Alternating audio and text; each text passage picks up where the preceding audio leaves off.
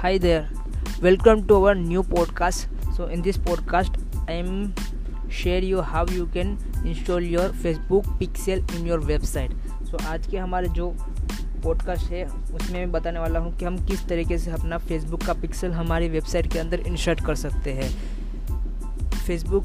का जो main official add manager है और हमारा जो फनल है या फिर हमारी वेबसाइट है उन दोनों के बीच में जो कुछ भी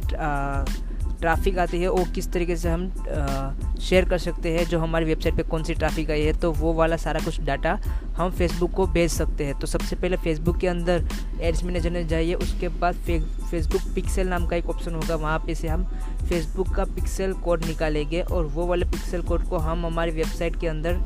इंसर्ट करेंगे। उसके लिए आपको वर्डप्रेस या फिर आप जो भी यूज़ करते हो वो उसके अंदर आपको वर्डप्रेस के अंदर आपको एक प्लगइन इंस्टॉल करना पड़ेगा, जिसका नाम है कन्वर्जन एंड रीमार्केटिंग कोड वो वाला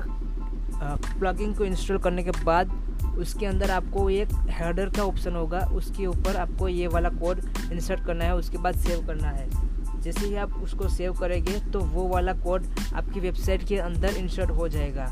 जब भी हमारी कोई भी फेसबुक के थ्रू या गूगल के थ्रू कोई भी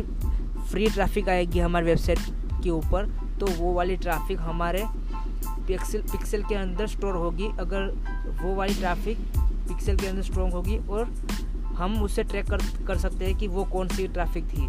तो वो, अगर हम लैंडिंग पेज बना रहे हैं या फिर सेल्फ पेज बना रहे हैं या फिर हमारा ओटीओ है O T O one two three तो वो वाले सारे कुछ पेज के अंदर भी हम वो वाला पिक्सल डाल सकते हैं। जैसे कि हमारा जो इनिशियल कन्वर्जन रेट है, वो देख सकते हैं, हमारा कौन कन्वर्जन होता है कि नहीं, हमारे पेज व्यू कितने हैं, हमारे लीड जनरेट जनरेट होते हैं कि नहीं तो वो सारा कुछ डाटा हम फेसबुक पिक्सल की मदद से निकाल सकते हैं।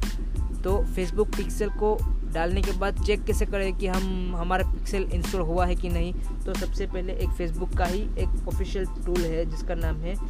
फेसबुक पिक्सल हेल्पर जिसकी मदद से अगर आपके,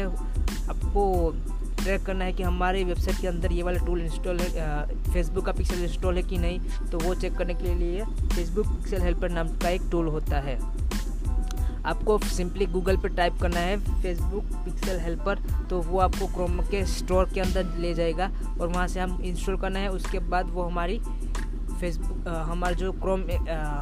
क्रोम ब्राउज़र है, उसके अंदर एक्सटेंशन में आ जाएगा। जब भी हम हमारी वेबसाइट को रिफ़्रेश करेंगे तो तब हमारा जो कोड इंस्टॉल था, वो हमें डायरेक्ट दिखाई देगा कि वो वाला कोड हमारे फेसबुक के अंदर इंस्टॉल है। तो वो सारा कुछ हम, हमारी डाटा को हम फेसबुक के